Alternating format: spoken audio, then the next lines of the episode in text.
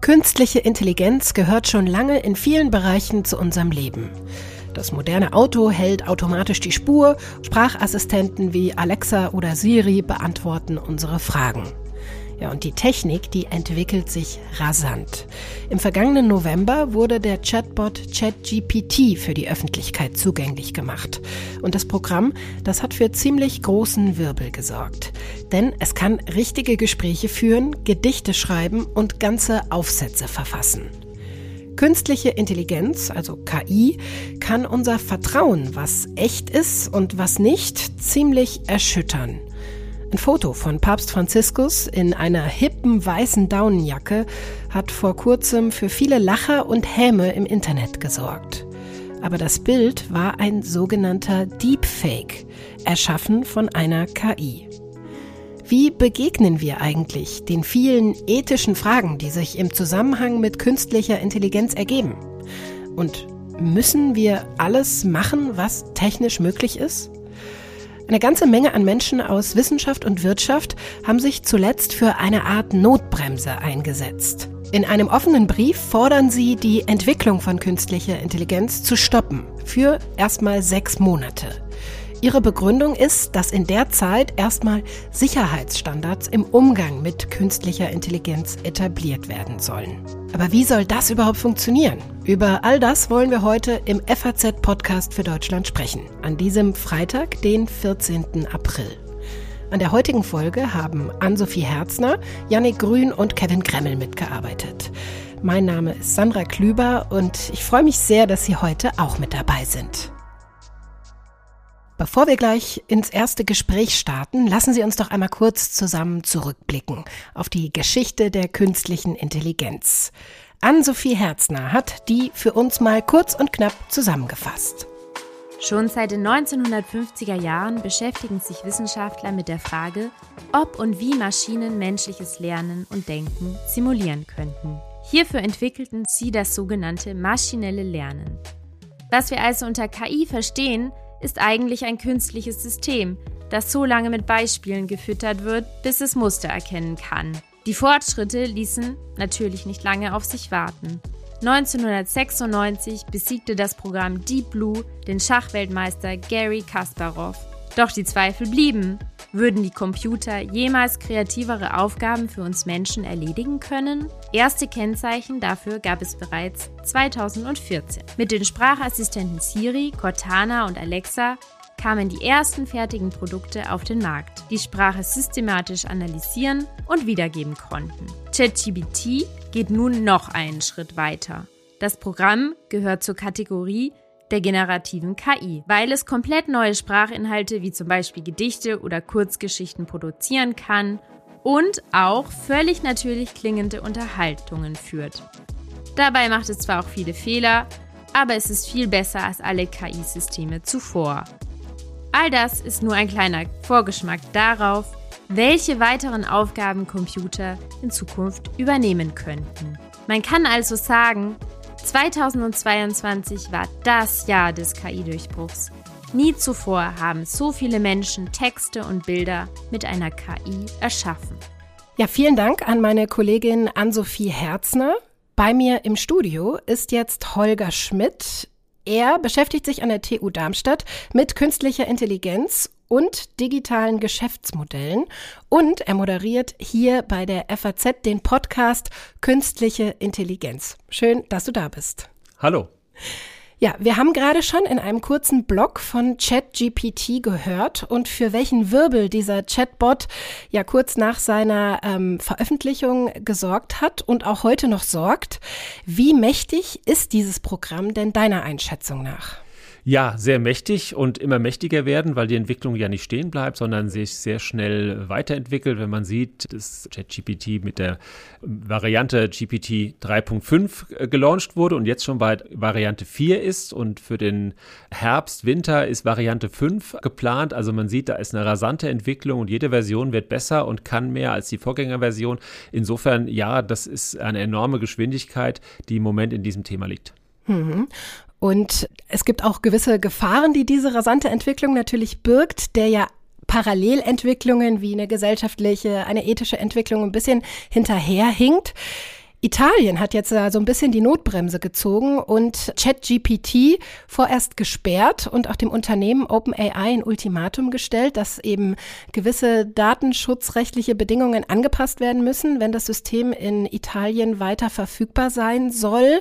Werden dem andere Länder folgen? Wie schätzt du das ein?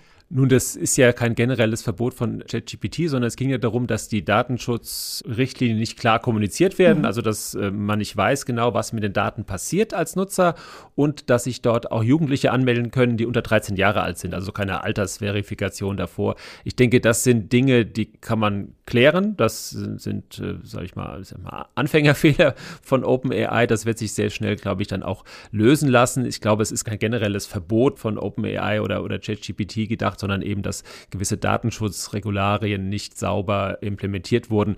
Das ist lösbar. Mhm. Nicht nur ein Unternehmen wie OpenAI forscht und entwickelt ja gerade solche Chatbots, solche äh, generativen KIs. Wo steht denn die KI-Forschung gerade, wenn du das mal kurz zusammenfassen kannst? Was sind denn gerade vielleicht auch die nächsten großen Entwicklungsschritte, an denen gearbeitet wird? Ja, wenn man sich mal anschaut, welche Unternehmen in den vergangenen zwei, drei Jahren solche großen Modelle entwickelt hat, dann ist das eine gewaltige Flut, die da äh, auf uns zugekommen ist. Das mhm. hat sich sozusagen lange sehr auf geringem Niveau bewegt und seit ungefähr 2020 explodiert das geradezu. Google gehört sicherlich zu den Hauptinvestoren, Meta, also die Facebook-Muttergesellschaft, auch Salesforce, Nvidia, Alibaba, Baidu, also sehr, sehr viele Unternehmen sind inzwischen dran und entwickeln dort mit hohem Tempo weiter. Äh, investieren auch viele Milliarden in die, in die künstliche Intelligenz und diese generativen Modelle. Wohin geht das? Erstmal versuchen sie natürlich Text viel besser zu verstehen. Das wird auch über Text zu Bildern und zu Videos sich weiterentwickeln. Das heißt, wir werden natürlich, was heute schon zum, bei Midjourney zum Beispiel geht, mit dem kleinen Prompt auch schon sehr fotorealistische Bilder mhm. erzeugen können. Und das nächste ist die Steuerung von Maschinen. Das heißt, Google zum Beispiel ähm, versucht mit Palm, das ist sozusagen ihr ein Sprachmodell, Modell, eine Variante, die nennt sich Palm E, versuchen sie Roboter zu steuern. Das heißt, man soll da mit natürlicher Sprache und der Roboter übersetzt diese natürliche Sprache in die äh, Sprache des, des Roboters, mhm. mit natürlicher Sprache einen Roboter steuern können. Und auch OpenAI hat sich gerade an einem norwegischen Roboterhersteller beteiligt. Die denken genau in diese Richtung, dass man nicht nur Sprache verarbeiten kann, sondern das als universelle Steuerung der, der digitalen Welt benutzen kann. Also spannende Projekte, an denen da gerade gearbeitet wird. Deiner Meinung nach, Gibt es mehr Chancen oder mehr Gefahren durch künstliche Intelligenz? Also ich bin eindeutig im, im Chancenlager. Mhm. Äh, ich denke, wir haben im Moment die Möglichkeit, uns einen Produktivitätsschub zu bekommen mit, mit dieser Technologie, wie wir ihn noch nie in der digitalen Welt gesehen haben. Also es gibt Untersuchungen, dass die Produktivität von, von Wissensarbeitern um 35 Prozent gestiegen ist, weil sie eben diese Maschinen nutzen können. Die Arbeitsqualität wurde besser und die Arbeitszufriedenheit ist gestiegen. Also da haben wir, glaube ich, enorme Möglichkeiten, uns äh, die Arbeit zu erleichtern in vielen Fällen und zwar vom White-Collar-Worker in den Büros bis zum Blue-Collar-Worker in den, in den Fabriken. Da steckt ein gewaltiges Potenzial drin, das wir gerade erst zu heben begonnen haben. Ähm, das ist, glaube ich, der, der Riesenvorteil, den wir, den wir haben. Natürlich gibt es auch Risiken, keine Frage, wenn man sich anschaut, wie mittlerweile äh, mit Hilfe der künstlichen Intelligenz fotorealistische Bilder produziert mhm. werden, die komplett erfunden sind. Ne? Also nicht nur Texte, die, das Halluzinieren von ChatGPT wurde ja viel drüber gesprochen, aber auch die Bilder und Videos sind so realistisch, dass man überhaupt nicht mit dem normalen Auge erkennen kann, ist das jetzt echt oder ist das fake. Da glaube ich, da müssen wir natürlich Regeln festlegen, wie damit umgegangen wird, wer sowas darf und wer eben nicht und wie, wie man damit umgeht. Und ich glaube, es wird auch eine, eine Rückbesinnung auf äh, die Vertrauenswürdigkeit der Quellen geben, mhm. äh, dass man weiß, es kommt von, einem, von einer vertrauenswürdigen Quelle und die hat sauber gearbeitet oder die hat offengelegt, wenn sie diese Techniken benutzt hat. Es spricht ja nichts dagegen, sie nicht zu benutzen. Man muss es nur offenlegen, wenn mhm. man sie benutzt. Und das ist, glaube ich, ein wichtiger Punkt, den wir jetzt lösen müssen. Ja, da ergeben sich ganz, ganz viele ethische und gesellschaftliche Fragen in diesem Zusammenhang. Und vor kurzem ähm, hat ein bisschen für Aufsehen gesorgt, dass viele Wissenschaftler und Unternehmer in einem offenen Brief genau dieses Problem angesprochen haben und darin fordern, die Entwicklung neuer KI-Modelle erstmal zu stoppen und zwar für sechs Monate. Und in der Zeit soll geklärt werden, welche Sicherheitsstandards es eigentlich braucht, welche Sicherheitsstandards geschaffen werden müssen im Umgang mit künstlicher Intelligenz. Was hältst du denn von dieser Forderung? Ehrlich gesagt halte ich wenig davon, die Entwicklung zu stoppen, weil mhm. die lässt sich sowieso nicht aufhalten. Und man sieht ja auch erst mit der Entwicklung, was alles auf uns zukommt. Also die Europäische Union hat also zum Beispiel den AI Act entwickelt und hatte sowas wie ChatGPT gar nicht auf der Rechnung mhm. und konnten dann in dem Moment noch wieder neu anfangen äh, mit der Regulierung und zu fragen, wie klassifizieren wir das denn jetzt, was da neu entstanden ist, weil sie das gar nicht, gar nicht in der Regulierung drin hatten. Das heißt, diese Regulierung, ja, die muss kommen. Wir müssen gewisse Dinge uns sehr genau anschauen anschauen und, und Leitplanken entwickeln. Nur das geht nur am lebenden Objekt. Das geht nicht, äh, indem wir irgendwas stoppen und auf dem Status quo verharren, weil die Entwicklung ebenso schnell ist, müssen wir das sozusagen laufend anpassen. Insofern glaube ich, dass dieses geforderte Moratorium aus meiner Sicht äh, nicht allzu große Chancen auf Erfolg hat. Ich glaube, es gibt andere, bessere Wege. Ja, wobei ja zum Beispiel genau dieser Versuch der EU, eine Regulierung zu schaffen und aber der Entwicklung nicht hinterherkommt, weil es längst neue Modelle gibt, die bei den ersten Entwürfen gar nicht untergebracht wurden, ja vielleicht sogar ein Argument für einen solchen Stopp wäre. Aber das Für und Wider, das werde ich gleich noch mit Paula Helm besprechen in meinem nächsten Gespräch. Die hat nämlich diesen Brief genau unterzeichnet.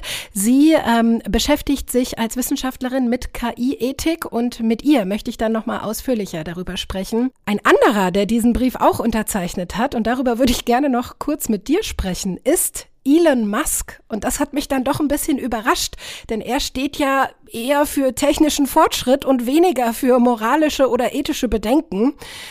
Er ist selbst Mitgründer von OpenAI, also dem Unternehmen, das ChatGPT entwickelt hat, sieht das inzwischen aber sehr kritisch, das Unternehmen und auch ChatGPT.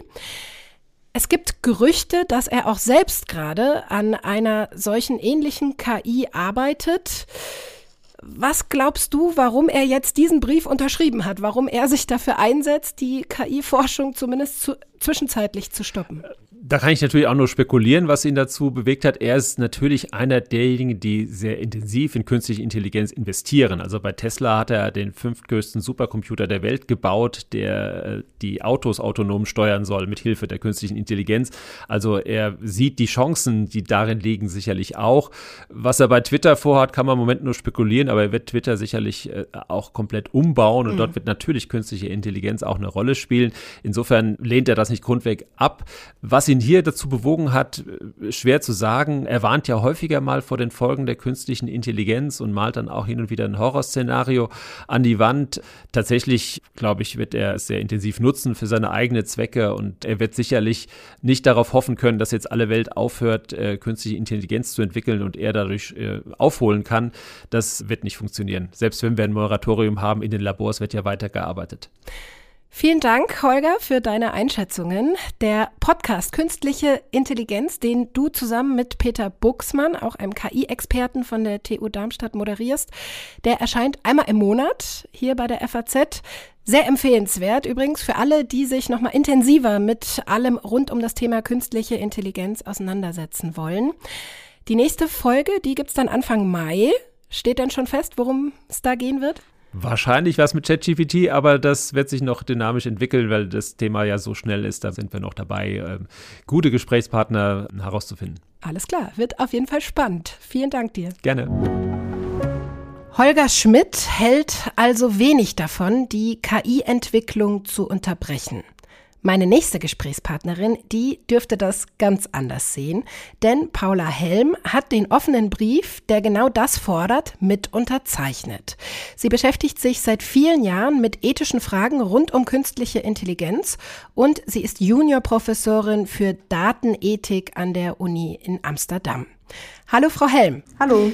Warum fordern Sie denn einen vorläufigen Stopp der KI-Entwicklung? Ja, also das wäre jetzt nicht meine erste und zentrale Forderung aus KI-Ethik. Äh, der Brief ist mir untergekommen. Dann habe ich ihn im ersten, aus einem ersten Impuls heraus unterzeichnet, weil ich grundsätzlich finde, dass wir eine sehr viel intensivere Diskussion gemeinsam mit Menschen an den Universitäten, Menschen in Technologieunternehmen und äh, PolitikerInnen haben müssen darüber, wie wir unsere Zukunft mit KI gestalten wollen. und äh, mhm. wie schnell wir dabei vorgehen wollen. Ich glaube aber auch oder ich teile auch die Kritik von vielen meiner Kolleginnen, dass der Brief erstens nicht die Lösung ist, zweitens potenziell die falsche Richtung zeigt und drittens auch eine Vereinnahmung von Themen ist, die an, in kritischer Forschung an den Unis schon ganz lange läuft. Wo sehen Sie denn, wenn Sie das einmal kurz zusammenfassen könnten, die größten Gefahren oder Problemfelder, die im Moment von KI ausgehen? Also was zum Beispiel vielerorts und aus vielen unterschiedlichen Seiten her auch in Bezug auf den offenen Brief kritisiert worden ist, ist, dass dieser Brief sehr stark in die Zukunft zeigt und ganz stark in so eine Logik von KI-Hype einspielt. Allerdings mhm. haben wir schon KI in ganz vielen Feldern. Und zwar auch teils sehr niedrigschwellige KI, die einfach nur an ganz kleinschrittigen äh, Prozessen eingreift, in äh, Entscheidungsfindungen zum Beispiel. Und mhm. das Problem ist, dass diese KIs häufig in den Händen von Personen sind, die daran ökonomische Interessen haben, Privatinteressen damit verfolgen und entsprechend gestaltet sind, dass die Macht, diese Technologien zu gestalten, in Privatunternehmen liegt und eben auch entsprechend immer auch äh, unter dem Eindruck der Interessen dieser Unternehmen gestaltet sind. Aber bei KI und insbesondere jetzt bei den neuesten Entwicklungen im Bereich von Large Language Models und Generative AIs haben wir äh, es mit disruptiven Technologien zu tun. Das heißt Technologien, die in einem sehr weitreichenden Maße in gesellschaftliche Prozesse und das Leben von Menschen eingreifen können und werden. Und deswegen müssen wir gemeinsam überlegen, wie wir die Integration dieser Technologien gestalten wollen. Und das sollten wir nicht denen überlassen, sozusagen. Mhm. Aber um noch mal kurz auf diesen Brief zurückzukommen, für wie realistisch halten Sie persönlich es denn, dass die KI-Entwicklung unterbrochen werden kann? Kann das überhaupt funktionieren? Ich weiß gar nicht, ob das eigentlich überhaupt das zentrale Thema ist. Das mhm. zentrale Thema ist eigentlich, dass wir die Probleme, die wir gerade schon vielerorts auslösen durch den Einsatz von KIs äh, erstmal in den Griff bekommen. Beispielsweise ähm, die ganzen Skandale um Gesichtserkennung.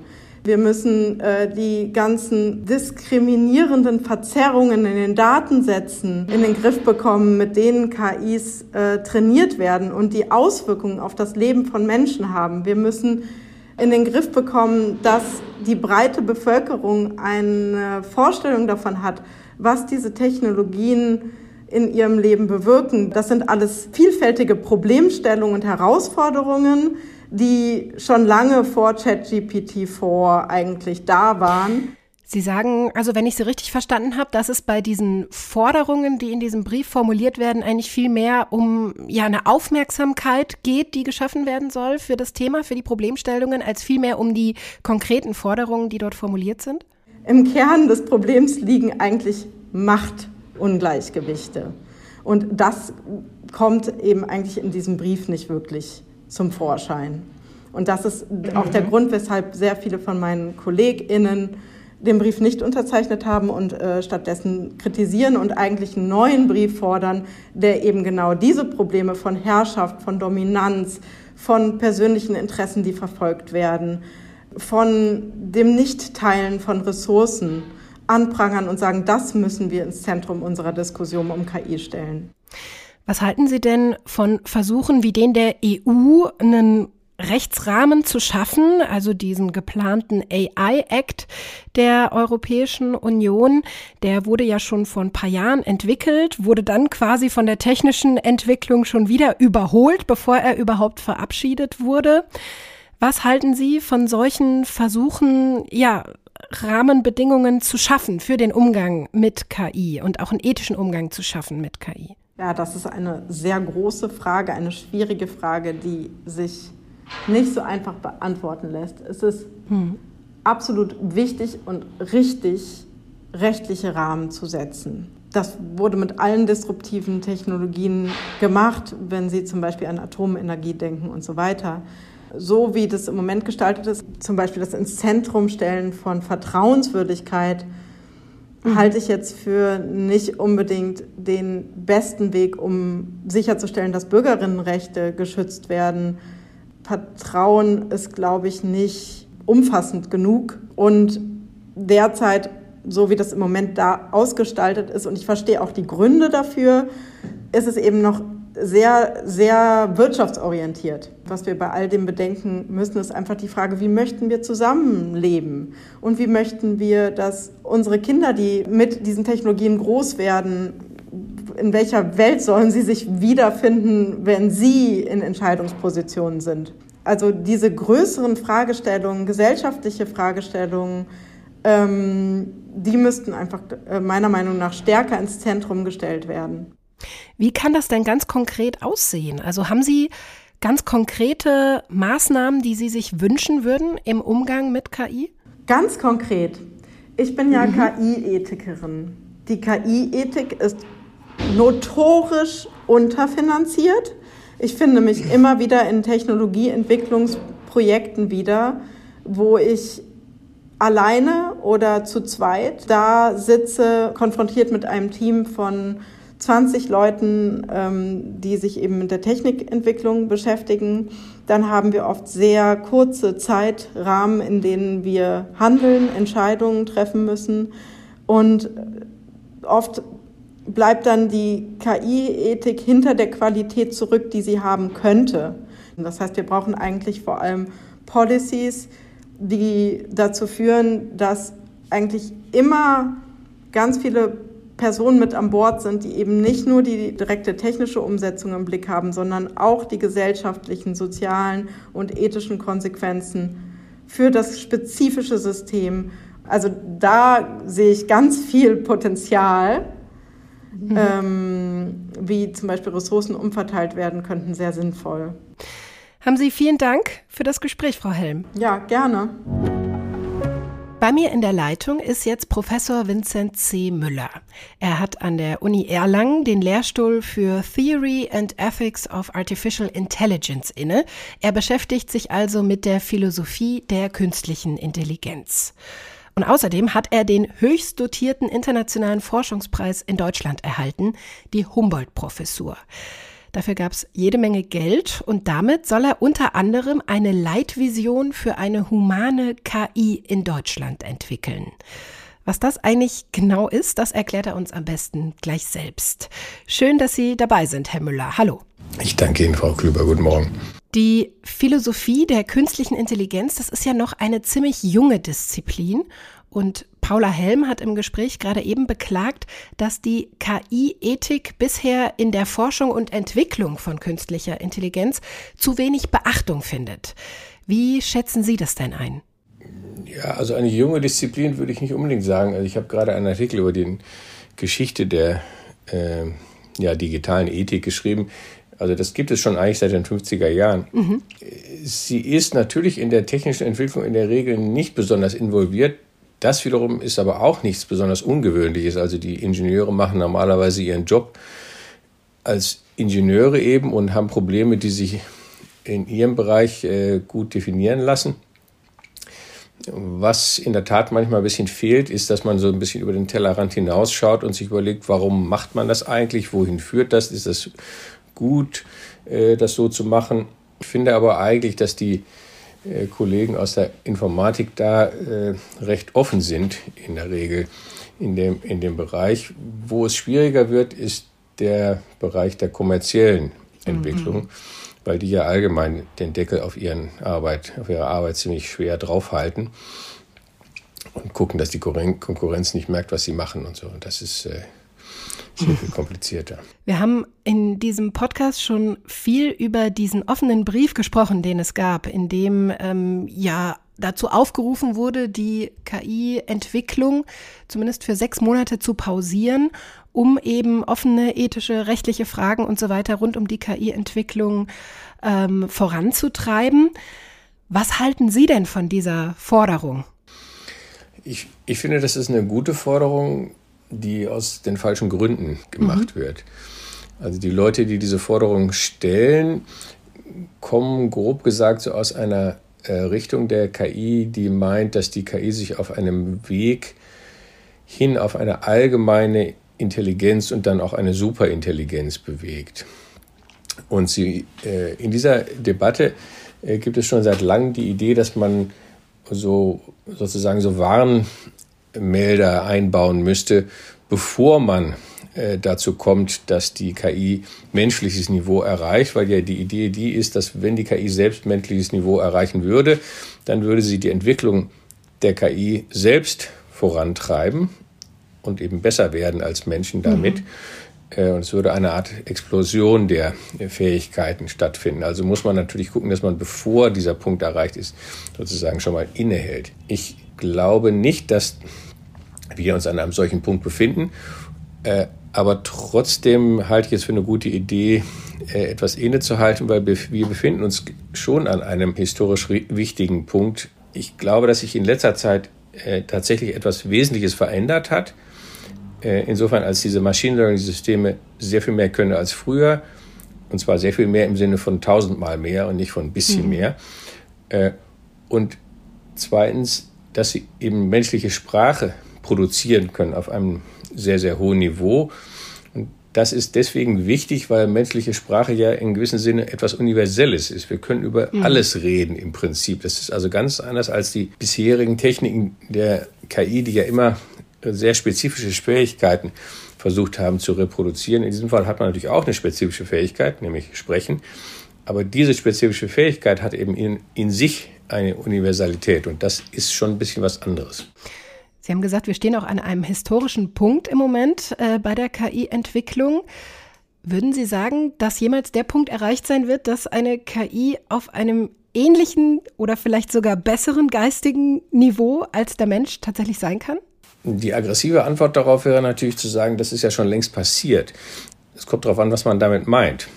Das ist die typische Philosophenantwort natürlich. Aber die Computer sind ja schon seit ungefähr 96, da war das berühmte Schachspiel gegen Kasparov besser als jeder Mensch im Schach. Die Schwierigkeit scheint mir tatsächlich in der Universalität der Leistungen zu bestehen, die Menschen, zu denen Menschen in der Lage sind. Es gibt meines Erachtens keinen Anhaltspunkt dafür zu glauben, dass wir gegenwärtig auf einem Pfad sind, der uns erlaubt, alle diese Fähigkeiten, diese menschlichen Fähigkeiten zu erreichen oder zu überschreiten. Mhm. Ich denke jetzt auch mal, dass natürlich je nachdem, wie man Intelligenz definiert, schon übereinstimmend sagen kann, dass es sehr, sehr intelligente Computer gibt, zumindest wenn man davon ausgeht, dass Intelligenz eben eine große Sammlung von Wissen zum Beispiel ist. Aber so ein großer Knackpunkt bei Computern, bei künstlicher Intelligenz ist ja die Frage eines Bewusstseins und eines bewussten Handelns. Kann jemals eine Maschine eine Art Bewusstsein haben? Auch das ist wahrscheinlich eine tief philosophische Frage. Ja, sicher. Alle diese Fragen sind so. Deswegen sitze ich ja hier sozusagen, dass man eben sich eigentlich erstmal um die Definition der Begriffe kümmern müsste und zum Teil auch natürlich auf die philosophische Tradition da zurückgreifen kann. Bei der Intelligenz geht es noch einigermaßen. Man hat so die Vorstellung, dass es irgendetwas mit der Fähigkeit, Ziele zu erreichen, zu tun hat. Mhm. Bei Bewusstsein ist es schon deutlich schlechter. Die grobe Erklärung, die man üblicherweise gibt über sogenanntes phänomenales Bewusstsein, ist die Eigenschaft, dass man ein Erleben hat, was mit einer Aktivität zusammenhängt. Also wenn man eine rote Rose sieht, dann fühlt sich das an, in einer bestimmten Art und Weise an, eine rote Rose zu sehen. Dieses bewusste Erleben hat eine Qualität, die in der Regel auch eine Bewertung enthält. Also bestimmte Sachen fühlen sich gut, andere schlecht. Und das hat für unser Leben eine erhebliche Bedeutung, weil wir ja nicht nur herausfinden müssen, wie wir ein bestimmtes Ziel erfolgreich erreichen, sondern was überhaupt gute Ziele sind. Wird das jemals erreicht werden können, Ihrer Einschätzung nach? Dass Maschinen etwas Bewusstseinsähnliches zumindest erreichen? Da gibt es zwei Fragen. Die eine Frage ist, ist das überhaupt wichtig? Also es gibt Leute, die sagen, äh, Bewusstsein ist ein Epiphänomen. Also das ist so wie, wie der Dampf, der oben aus der Dampflok rauskommt. Das ist eigentlich nicht wichtig für die Funktion der Dampflok. Das gibt es zwar, aber die, du kannst auch eine sehr gute Lok bauen, ohne dass da oben Dampf rauskommt. Und dann gibt es Leute, die sagen, das kommt irgendwie hervor. Man weiß auch nicht, wie so richtig. Und es gibt drittens Leute wie mich, äh, die der Meinung sind, dass das Bewusstsein mit biologischem Dasein zu tun hat. Insofern würde ich äh, die Meinung vertreten, dass man auf diesem Gebiet, also so wie wir jetzt Computer, äh, jetzt KI bauen mit Computermaschinen, dass wir da keine Bewusstsein, kein Bewusstsein erzeugen. Die gegenwärtigen Computer haben mit Bewusstsein nichts zu tun. Mhm. Das Problem ist, sie tun aber so, als ob. Das ist auch recht leicht. Man kann natürlich, jeder Idiot kann eine Maschine bauen, äh, die, wenn man sie tritt, sagt, ouch. Ich hatte es gerade eingangs schon gesagt, Sie haben eine Humboldt-Professur bekommen und sollen damit unter anderem eine Leitvision entwickeln für eine humane KI in Deutschland. Klären Sie uns doch mal auf, was müssen wir uns denn darunter vorstellen? Ja, grob gesagt ist es so, dass die äh, Ethik der künstlichen Intelligenz in Deutschland ziemlich äh, hinterher ist und wir versuchen uns zu überlegen, was wäre eigentlich eine ethisch gute KI. Also die Leute in der KI selber überlegen sich ja, wie sie eine technisch gute KI machen können und wie sie bestimmte Probleme lösen können. Wir müssen uns überlegen, was man überhaupt machen sollte. Und vielleicht auch die Frage, ob man alles machen sollte, was technisch möglich ist? Klarerweise sollte man das nicht. Also die, mhm. der, es gibt zwei Fragen. Die eine Frage ist, was kann man machen? Und die andere Frage ist, was sollte man machen? Und es ist klar, dass ja. das eine eine andere Menge ist als das andere. Das gilt ja eigentlich auch für jede Technik und jedes Werkzeug.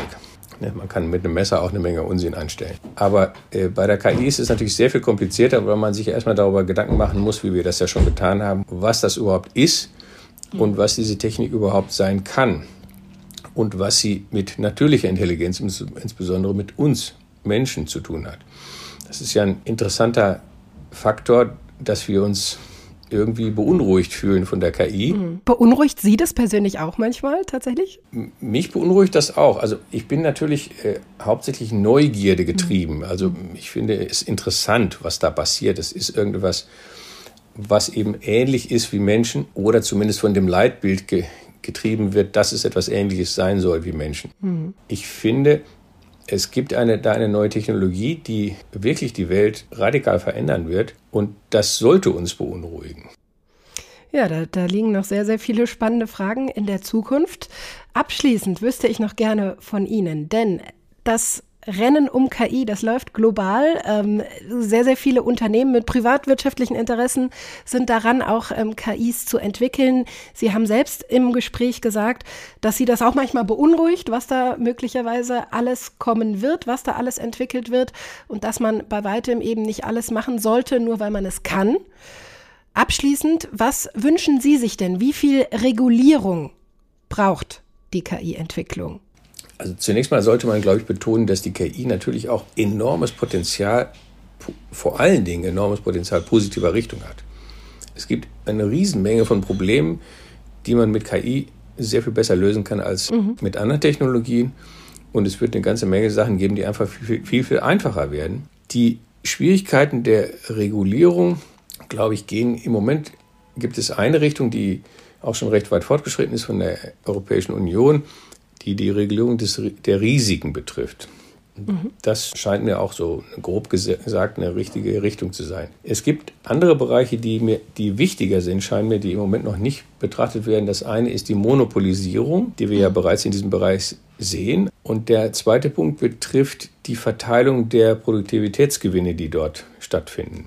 Man muss dafür sorgen, dass diese Gewinne eben gerechter verteilt werden innerhalb von einer Gesellschaft und auch in dem Fall der KI muss man sehen, wer eigentlich zu diesen Gewinnen beigetragen hat. Also in dem Fall der, der Machine Learning Systeme trägt zu diesen Gewinnen eben auch die, treten die Daten bei, die von uns allen produziert worden mhm. sind. Mhm. Also es gibt auch ganz gute Gründe zu sagen, wir wollen auch an den Gewinnen beteiligt werden.